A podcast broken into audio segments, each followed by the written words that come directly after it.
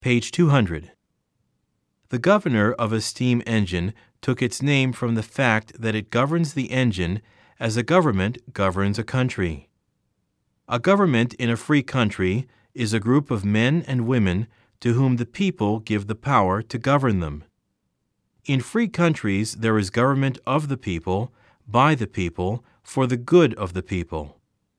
The government is the instrument by which the country controls itself. In a free country, the people can change the government. They can take the power away from one group and give it to another. And there is a limit to the powers that any government is given or can take. Page 201. In a free country, the men and women in the government are dependent upon the people and responsible to them for the use made of the power which has been given them.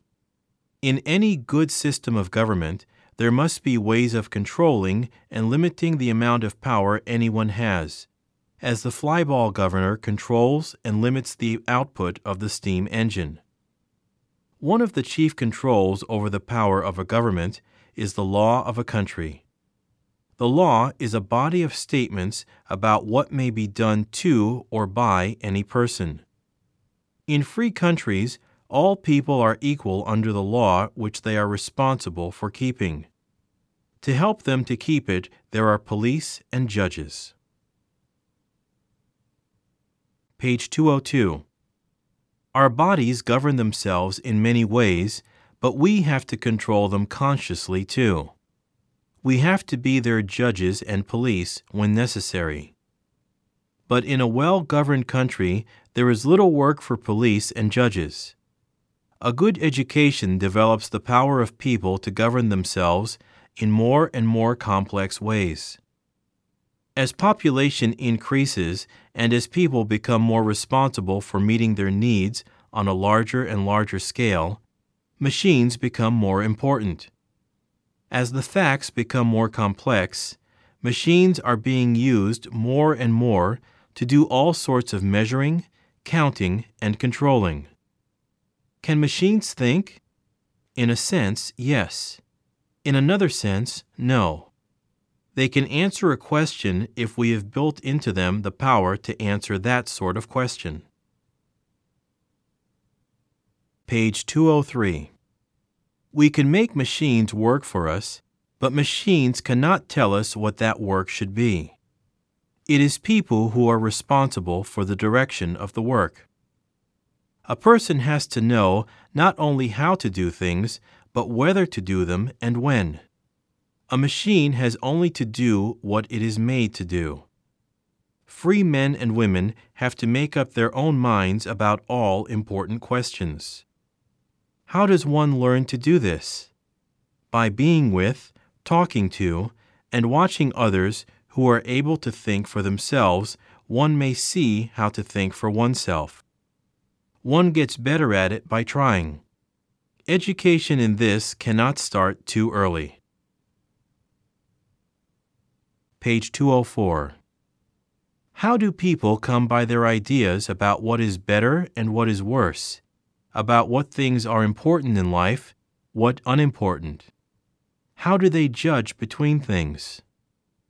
We have grown to what we are out of the past. We have come a very long way through change and growth from the first living cells. All living things, however simple, control themselves to some degree.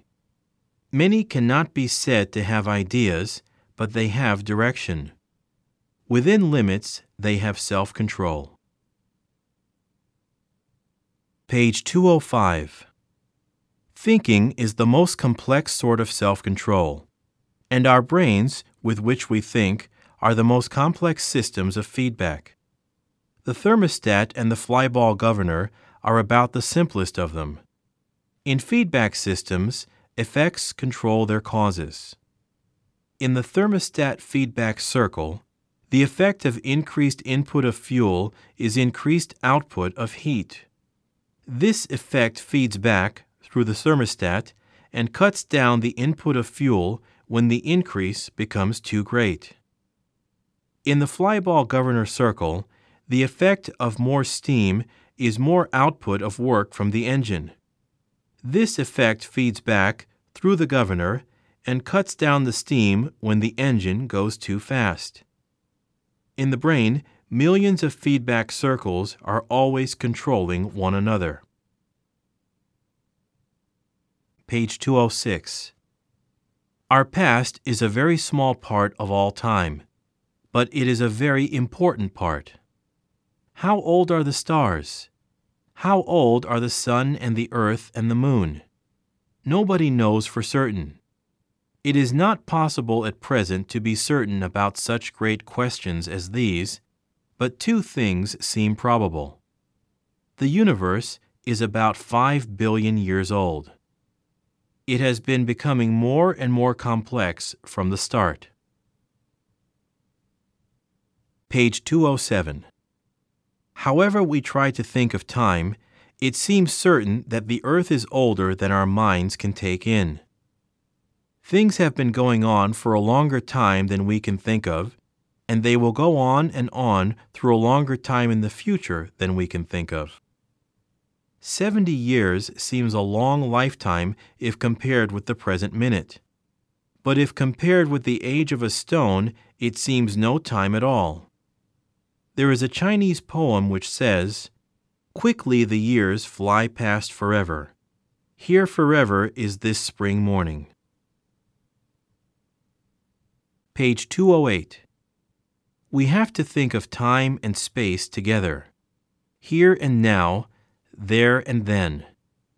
We cannot see with our eyes how far off in time and space the stars are, but astronomers can measure their distances. Their unit of measure is the light year, the distance light travels through space in a year. The greatest telescopes of today let us look 2 trillion light years out into space.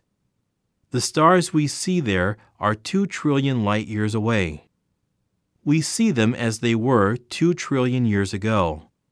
We are looking into the past. Page 209.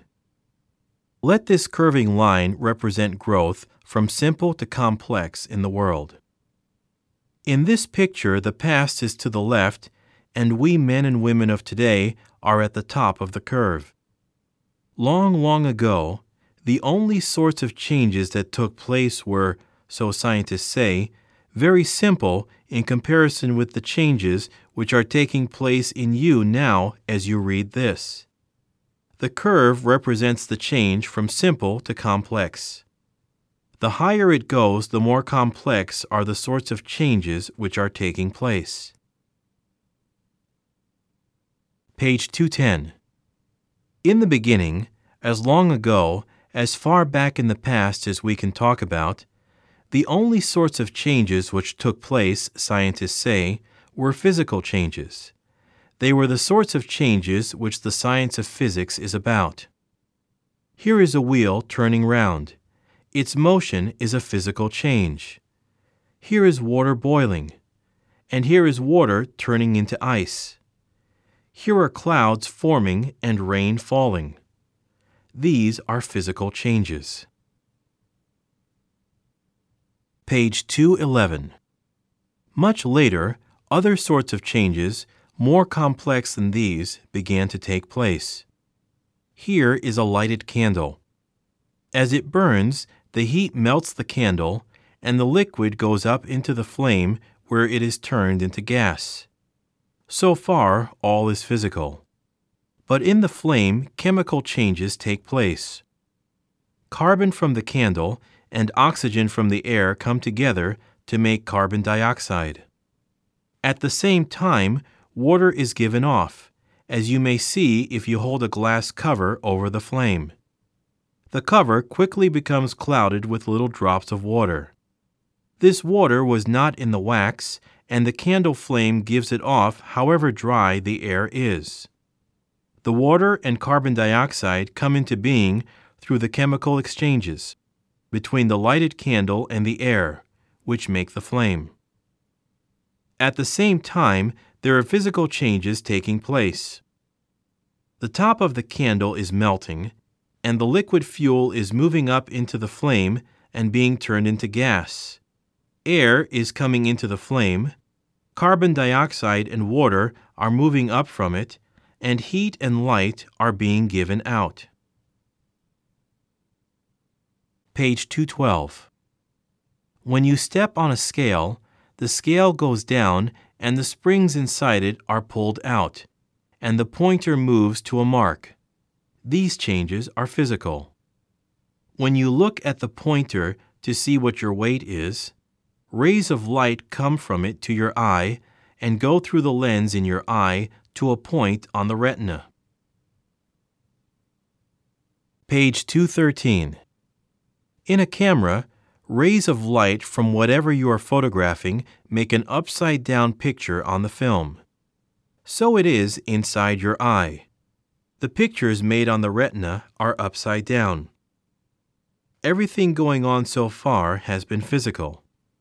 But in your retina, more complex sorts of changes now take place. Some of these are chemical. Complex materials in the retina go through chemical changes not very unlike those that make photographs on films. And these changes cause other much more complex sorts of changes in the living cells of the retina.